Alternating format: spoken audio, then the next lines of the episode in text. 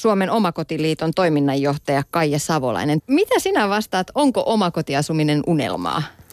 Kyllä, aivan varmasti se on unelmaa. Pientaloasuminen, äh, punainen tupa, perunamaa, se haave siitä, niin aivan varmasti se on unelma monelle ihmiselle.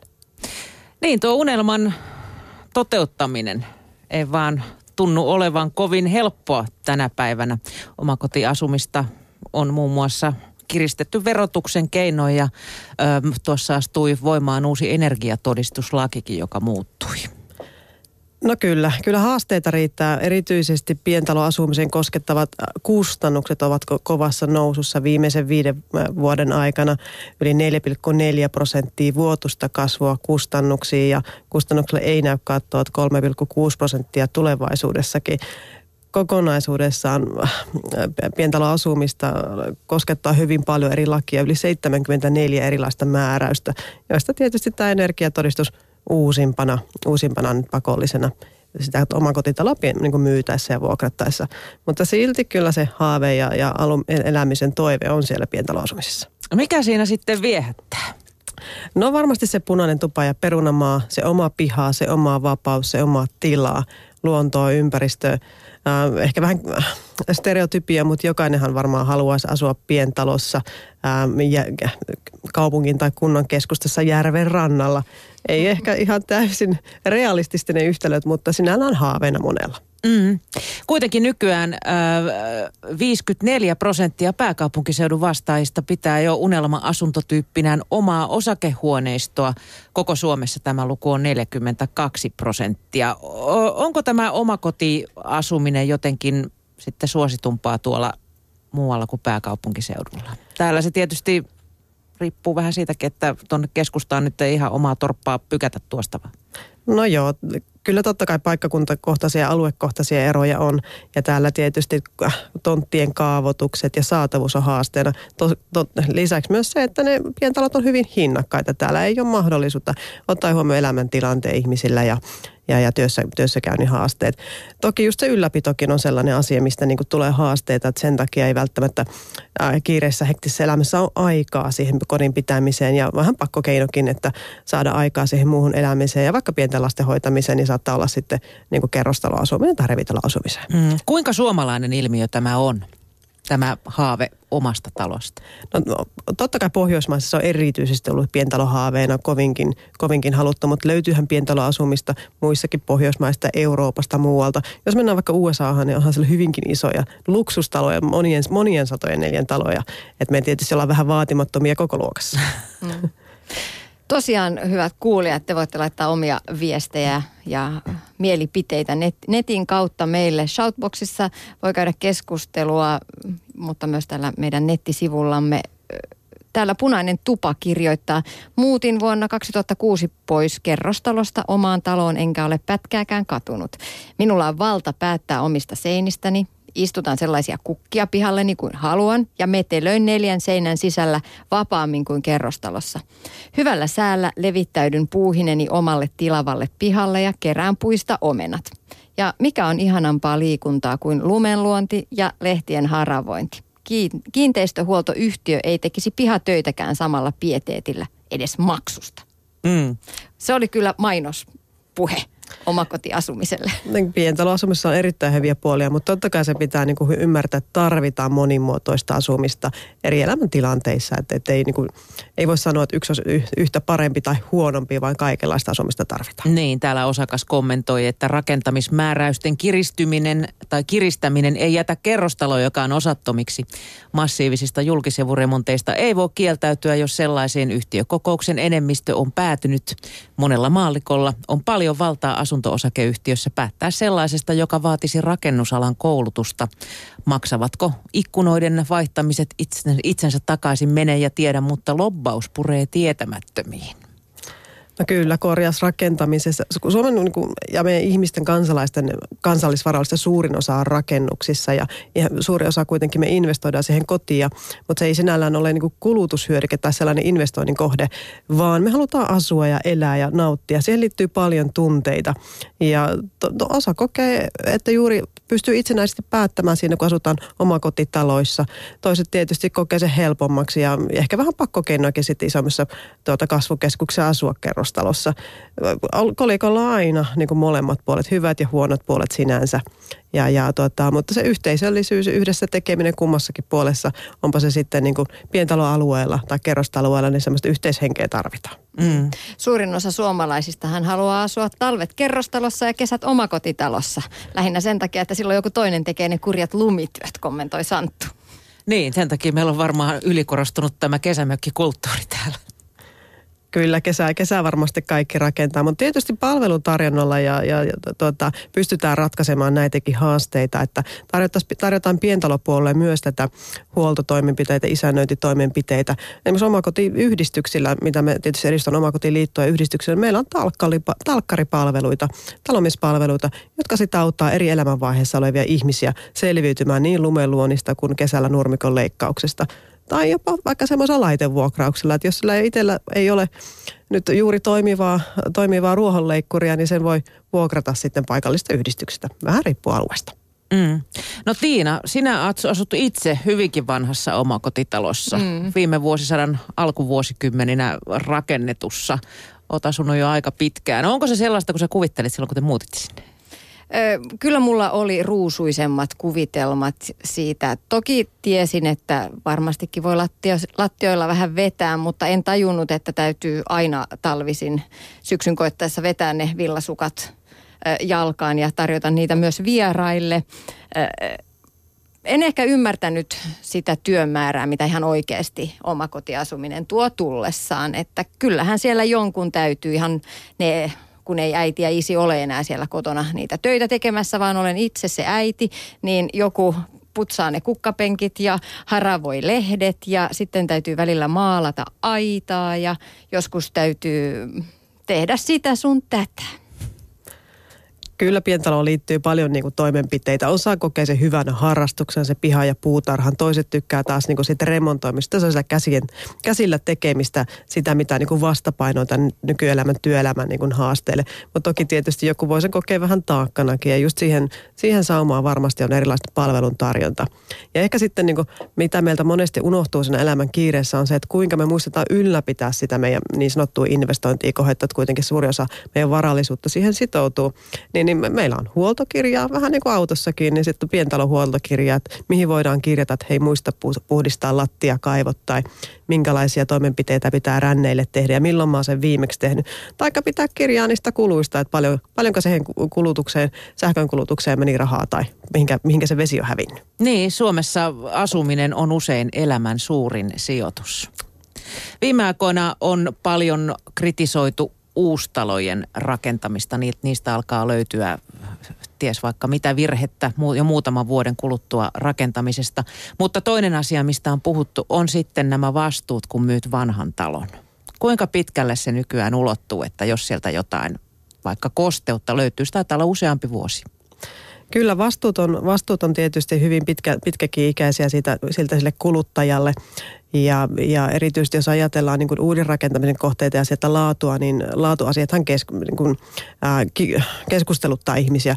Lähinnä tietysti pitää muistaa, että me ei välttämättä aina osata käyttää sitä meidän kotia oikealla tavalla. Että onko meillä säädöt siellä kohdallaan ja, ja muistetaanko me pitää sitä ilmastointia vaikka päällä, kun puhutaan näistä kosteus- ja home, homevaurioista. Eli siellä aiheutetaan omalla semmoisella, ei niinkään huolimattomuudella, mutta ajattelemattomalla toiminnalla näitä tämmöisiä niin kuin vaurioita. Että ajatella, että säästetään energiaa sillä, että suljetaan ilmastointia pois. Ja siitä mielestä sitten niitä vastuita tulee myös kaupan ja myyntitilanteissa. Mm. Ja toinen, mistä on paljon puhuttu, on tämä korjausrakentaminen esimerkiksi vanhoihin rintamamiestaloihin, jossa oli ennen tämä painovoimainen ilmanvaihto. Sinne on tehty koneelliset ilmanvaihdot. Plus, että veden kanssa lotrataan huomattavasti enemmän kuin menneinä vuosikymmeninä. Plus, että 70-80-luvulla tehty vähän lisäeristystä jollain muovipeitteellä, niin siinähän sitä ollaan.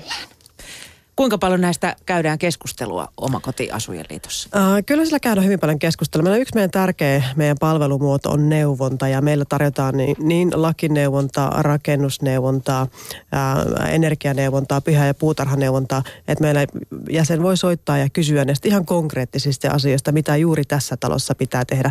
Et toki juuri eri vuosikymmenen rakennustaloissa on tietynlaisia omia mm, haasteita ja sitten jos ne edellisen asujan mm, toimenpiteet ei olekaan tiedossa, niin mitä voi tehdä. Et silloin kannattaa kääntyä asiantuntijan apuun ja kun se on puolueetonta se neuvonta, niin sitten ei tarvitse kuluttajakaan miettiä sitä, että onko siellä joku kaupallinen intressi takana. Kannattaisiko tämä, tai kääntyä asiantuntijan puoleen jo siinä ostovaiheessa, ottaa mukaan, että hän osaisi katsoa sitten, että missä kunnossa talo on? No ihan, ihan ehdottomasti. Totta kai tietysti aina kun sitä kauppaa tehdään, niin mietitään, onko tämmöinen kuntoarvio, onko se sitten niin sen, sen väärti. Mutta investointi on kuitenkin niin isot. Kyllä, kyllä mä suosittelen asiantuntija-apu, joka konsultoi siinä, että millaisessa kunnossa se on talo ja mitä tulevaisuuden toimenpiteitä investointeja tässä mahdollisesti tarvitaan.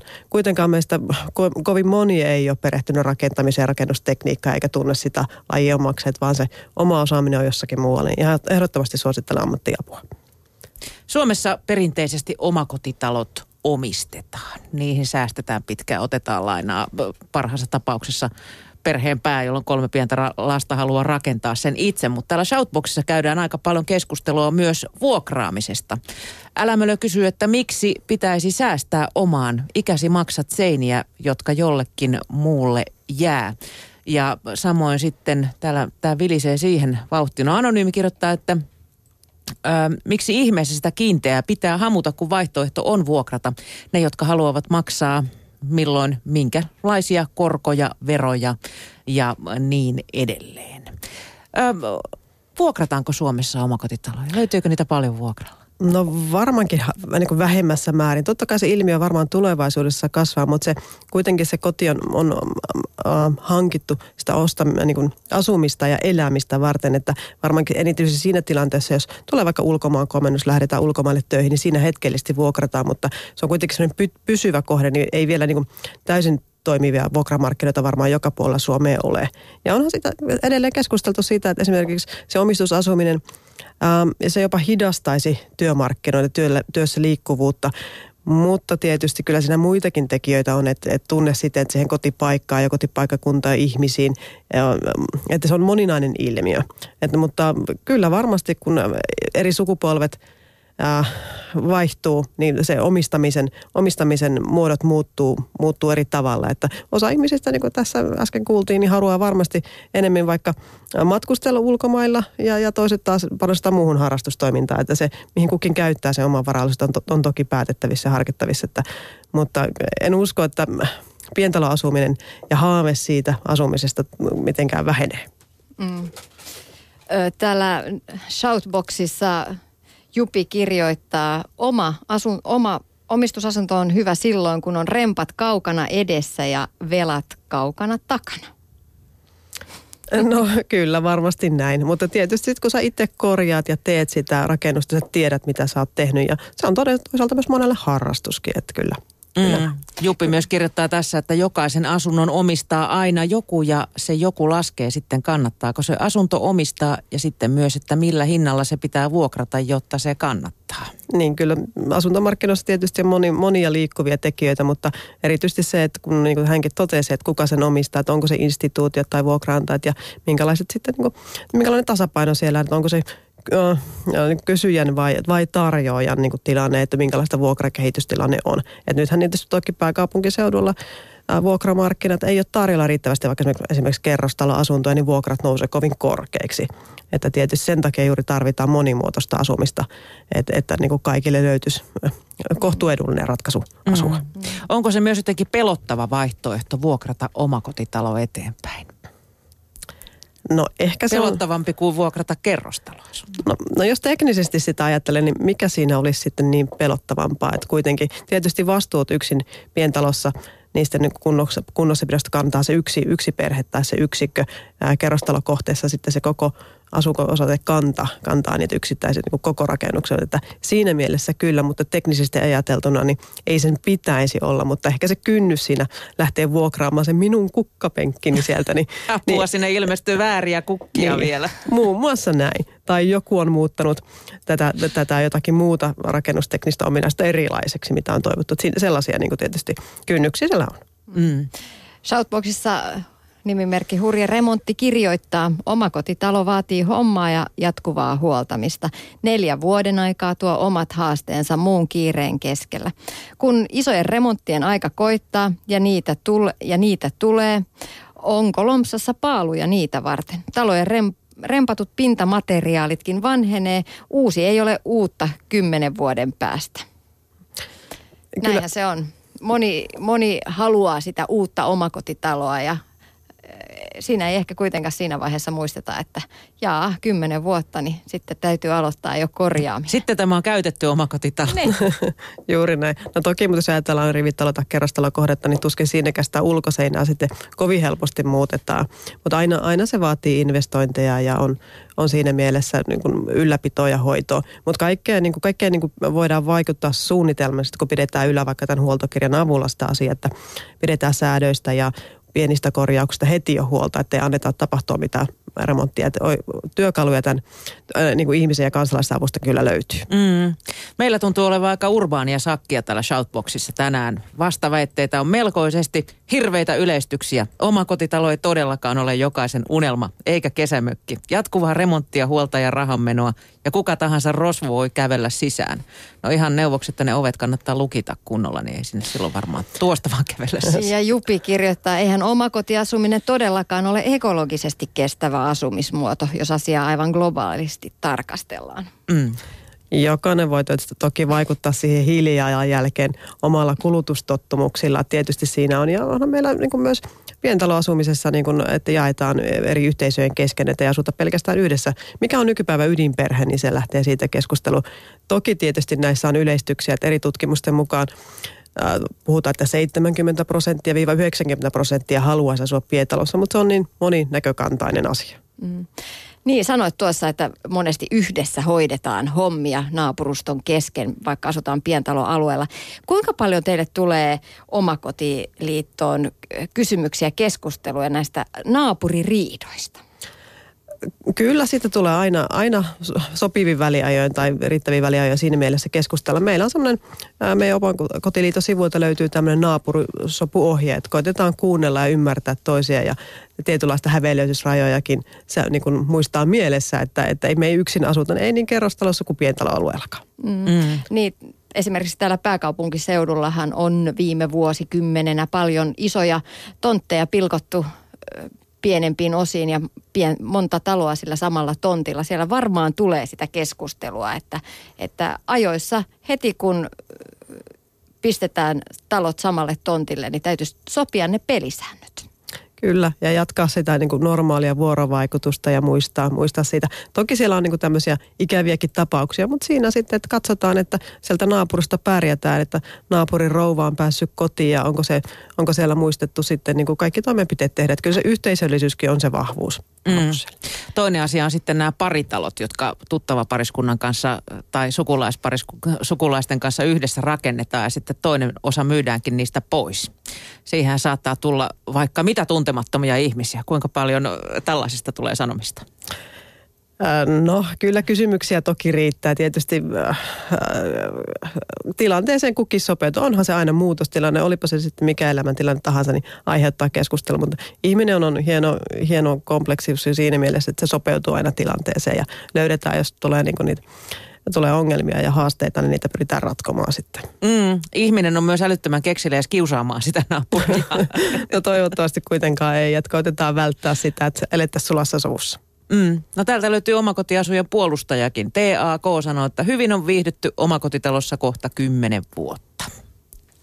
Tota, puhuit jo, tai puhuttiin tuosta, kun kuka se nyt täällä kommentoi, että ei ole ilmastollisesti kestävää, niin tähän hän puuttuu myös tämä pakollinen energiatodistus, joka siis tuo pientaloasukkaalle lisäkustannuksia arviolta 500 2000 euroa, mutta tuota, tämä on nyt sitten erityisesti sähkö- ja öljylämmittäjät ovat liipasimella tässä. Äh, energiatodistusta vaaditaan, kun rakennus äh, myydään tai vuokrataan ja pientaloissa koskettaa nyt tällä hetkellä vuonna 80 ja sen jälkeen rakennettuja taloja. Se, mikä tässä haasteena tulee, on, että ei koeta, että se on oikeudenmukainen mukainen erityisesti sähkölämmitteisille äh, pientaloille, koska sitä, se, se energiatodistuksen luokitus perustuu laskelmaan ja sitä laskelmaa painotetaan tämmöisellä energiamuotokertoimella. Sähkölle se on 1,7 ja ää, öljylle 1 tai fossiilisen polttoaineen 1 ja sitten esimerkiksi uusiutuville 0,5 luokkaa ja sitten eri muille muille. Niin silloin se kerroin on, on, on, saattaa johtaa moninkertaisiin kulutuslukemiin ja uskotaan sen, että se vaikuttaa myös talon arvoon. Eli valtiovalta on kuitenkin taannoin ohjannut ja neuvonut ää, ihmisiä rakentamaan sähkölämmitteisiä taloja. Onhan se kätevä muoto. Ja nyt sitten koetaan, että jälkikäteen se sitten rankaisee sitten pientalo, sähkölämmitteisiä pientaloja. Suomessa löytyy semmoinen puoli miljoonaa sähkölämmitteistä omakotitaloa, jossa, jossa sitten koetaan haasteeksi. Ja tämän takia sitten – sitten energiatodistus ei, ei koeta oikeudenmukaiseksi.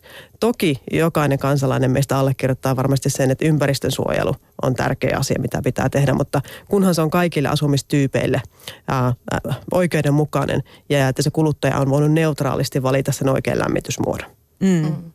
Täällä, jos nyt löydän, vilkkaasti käy nimittäin keskustelu Shoutboxissa, nyt löydän tämän kommentin. Anonyymi kyllä on tämä henkilö ja hän kirjoittaa, olen 25-vuotias, asun tyttöystäväni kanssa 254 talossa, joka on rakennettu vuonna 1988, täysin puulämmitteinen, puut omasta metsästä itse tehden, asumiskustannukset alhaisemmat kuin monessa vuokrakolmiossa, jos omaa työtä ei lasketa. Molemmat duunareita, tulkaa maaseudulle omakotiasumaan. Että siinä, ei... siinä on hyvä tietysti omistaa sitä metsää kanssa sitten jonkin verran. Juurikin näin.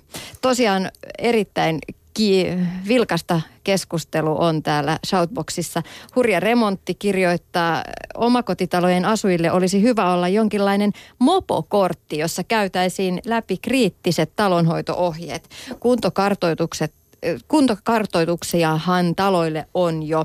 Koulutus voisi sisältää jotain ekstra koulutustakin vaikka remontointiin ja myyntiin ja muihin yhdyskuntavaatimuksiin. Tuleeko paljon päin näitä tällaisia tai onko sellaisia ihmisiä vielä olemassa, jotka, joilla on vaan se haave siitä, eikä minkäännäköistä käsitystä sitten, että kun alkaa ongelmia tulla, että tarvitsisi tehdä jotain, että saatiin, että mitä tarvitsisi tehdä? No, kyllä mä uskon, että ihmisillä jonkin hyvinkin realistinen kuva siitä asumisesta on. Tietyt, tietyt asiat voi tulla yllätyksenä, että minkälaisia remontteja tarvitaan. Mutta sitä varten Omakotiliitossa ja yhdistyksissä piireissä on tarjolla siihen apua. Meillä on olemassa niin paperista kuin sähköistä huoltokirjaa erityyppisille käyttäjille, jossa muistutetaan minkälaisia toimenpiteitä, huoltotoimenpiteitä kannattaa tehdä, minkälaista korjaussuunnitelmaa. Ja juuri niin kuin mainitsin tuossa aikaisemmin, niin erilaista palveluneuvontaa ja, ja koulutusta. Että, että, että varmasti on tarjolla tarjolla, kun, kun vaan ihmisillä, ihmisillä riittää aika ja, ja halua niin ottaa selvää, että ihan mielellään, mielellään palvellaan. Mm. Mm. Alsa kirjoittaa, asioita voi hoitaa monella tapaa. Omakotikin voi olla ekologisesti asuttu ja kenties ekologisempi kuin kerrostalo, jossa muun muassa jossa muun muassa on korkea sisälämpötila.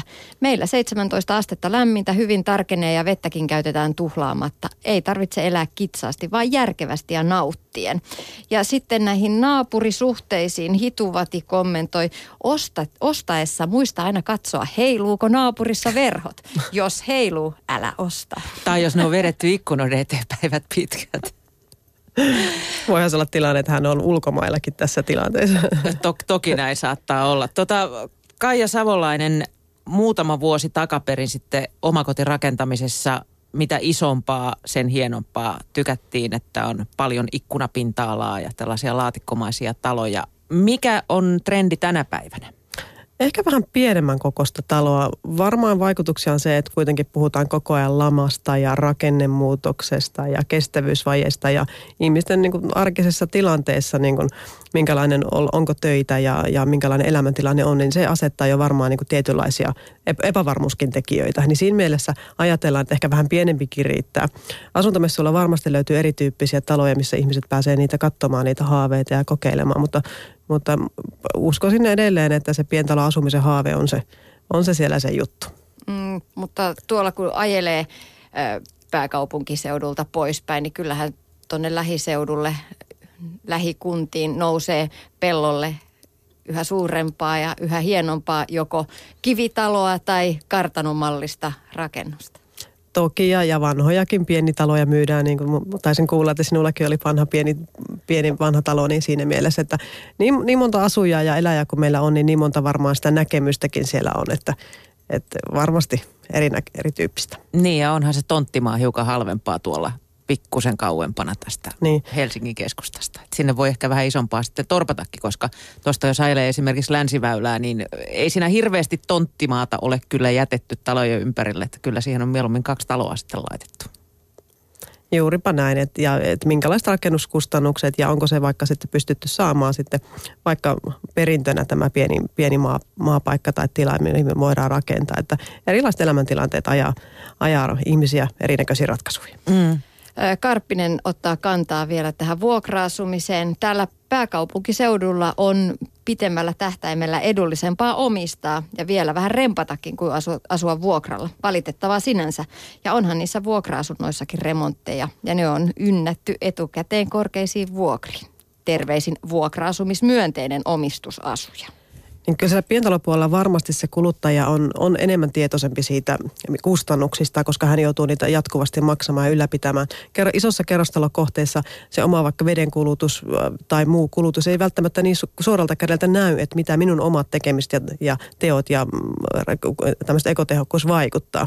Niin siinä mielessä tota, se pientaloasukkas on ollut pitkän aikaa niin kuin sillä tavalla valveutuneempi. Toki tietysti nyt niin kuin huoneistokohtaiset mittarit tulee tuomaan sinne niin kuin apua kunkin kuluttaja arkeen Mm, pientalossa ymmärtää nopeammin sen pitkän suihkun ja saunan ja laskun sitten syyn ja seurauksen, eikö näin? Kyllä näin. Mm. Tänään Yle Uutiset kehoitti meitä välttämään kitupolttoa, parantamaan naapurisohpua ja ilmanlaatua. Nyt on jatkunut pakkas jatko jo jakso jo pitkään ja lisälämpöä koteihin pyritään tuottamaan tulisijoissa. Puulla lämmittäminen saattaa kuitenkin kuumentaa muutakin kuin asumuksia. Keskustelu ja paikoin tunteetkin lämpenevät helposti puun päästön hiukkaspäästöihin ja ää, savuhaittoihin liittyen. Kuinka paljon teille omakotiliittoon ää, tulee kysymyksiä ja kommentteja tähän näihin ää, tuliasioihin liittyen. Naapuri polttaa kumisaappaita siellä. Toiminnanjohtaja Kaija Savolainen. No ehkä enemmän niin päin, että toivottavasti nyt tämmöistä uutta verotusta ei ole tulossa tähän puun polttoon tai lainsäädäntöön. Että kuitenkin niin kauan kuin ihmisiä on ollut, niin varmasti puuta on poltettu ja varmaan tullaan polttamaan tulevaisuudessakin, että onhan se ekologinen vaihtoehto siinä mielessä. Mutta, mutta toki, että onko se tulisia ollut, minkälaisessa kunnossa se on, onko siellä huodettu nuohouksesta ja ylläpidosta, että, ja osataanko sitä, mietitäänkö, että millä tavalla me saadaan se tulipesä sitten syttymään, niin tähän me tarvitaan varmaan neuvontaa ja ohjausta ja niin kuin sillä tavalla, että ymmärretään niitä naapureitakin, että jos se valkoiset lakanat oli siellä ja ei ollut sitä takkaa nuohottu ja laitetaan se tulee ja se lakana on sitten tumman värinen, niin ihan varmasti se aiheuttaa sitä keskustelua, että otetaan huomioon ne naapuritkin sinne, kun tehdään niitä ratkaisuja. Mm. mm. Ja mitä sinne sitten laitetaan palaamaan? Yksi päivä kävelin ulkona kävelylenkillä ja joutui ottamaan ihan juoksuaskelia, kun piti kaasuttaa yhden talon ohi, kun siellä ilmeisesti Nokian saappaat oli heitetty tulisiaan sen verran mustaa savua savupiipusta tuli ja ärhäkä hajustakin vielä. No toki näin ja sitten tietysti ja jos ajatellaan, niin sit osa ihmisistä voi, voi kokea ikäväksi sen tupakan polto ja siitä tulevan savun ja toiset taas jonkun muun asian. Että kyllähän se on aina sen ilmastonkin ja mikä se päivän poliittinen kysymys tällä hetkellä on akuutti asia, mistä keskustellaan. Mm. Ö, asia, mistä piti vielä Kaija Savolainen kysyä on, että jos ostaa vanhan vaikkapa juuri sähkö- tai öljylämmitteisen talon, niin kuinka hanakasti niihin nykyään haetaan sitten muita vaihtoehtoja? Tarkoitatko lämmitysmuotoa vai? Kyllä. No kyllä varmasti juuri nyt ruvetaan miettimään sitä, että mikä on se tulevaisuuden lämmitysmuoto. Ja, ja jos kuluttajan kannalta katsotaan, niin toivotaan niin pitkäjänteisiä päätöksiä siihen tähän energiapolitiikkaan ja ilmastopolitiikkaan. Että jos ajatellaan, että linjat, linjauksia tehdään EU-tasolla ja mikä niiden hintalappu sitten tulevaisuudessa on kotitalouden osalta, niin siihen karvataan semmoista pitkäjänteisyyttä uusia, uusia teknologioita ja, ja tota ratkaisuja löytyy, että ihmiset on pystynyt laittamaan lisälämmitysmuotoja, ilmalämpöpumppua, maalämpöä ja, ja tuota, muita ratkaisuja. Mutta totta kai tietysti se, että investointikustannusten lisäksi aina mietitään, että mikä on helppokäyttöisin ratkaisu. Ja siinä mielessä sähkölämmityskin on varmasti yksi sellainen helppo, että laitetaan napista vain päälle ja se kannattaa niin kuin Ja toki tietysti kaukolämpö kaukolämmitysalueella. Että et, kuka painottaa mitäkin. Osa tykkää ratkaisun tehdä hinnoittelun perusteella, investointikustannuksen, käyttökustannuksen perusteella, osa helppouden. Et montaa koulukuntaa löytyy siinäkin. Elämäntilanteen mukaan. Kyllä. Älä mölö vielä ottaa kantaa näihin naapurisavustuksiin. Epäilin muuttaessani tähän, että naapurissa on krematorio. Joka ilta sankkasavu leijuu sisälle, kun louna tuuli puhaltaa. Mutta onneksi ei ole astmaa tai muuta sairautta. Hetken kestää sekin sauhu. Naapuri kiva ei edes viitsi hei sanoa.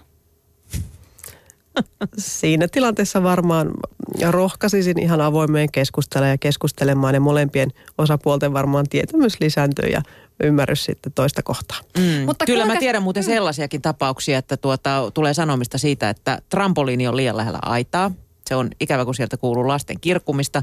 Tai sitten, että pyykkiteline on liian lähellä aitaa, kun niin kovin kirjavaa pyykkiä pestä ja se häiritsee sitten esteettikon silmää siinä.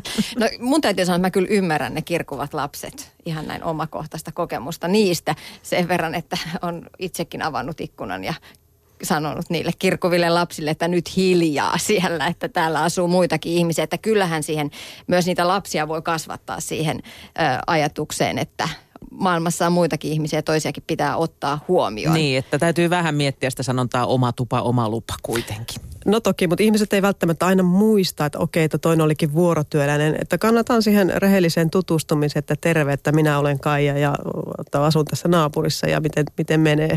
Ja ottaa huomioon sitä, jutella ihan rauhallisesti ja keskustella, niin tuleekin sitten niitä tilanteita. Voihan se olla sitten lapsesiasta vaikka lemmikkieläin, kissa tai koira. Niin joo, kissat käy toisten kukkapenkeissä ja se on yksi mainio aihe raivostua. No se kyllä raivostuttaa, myönnän sen.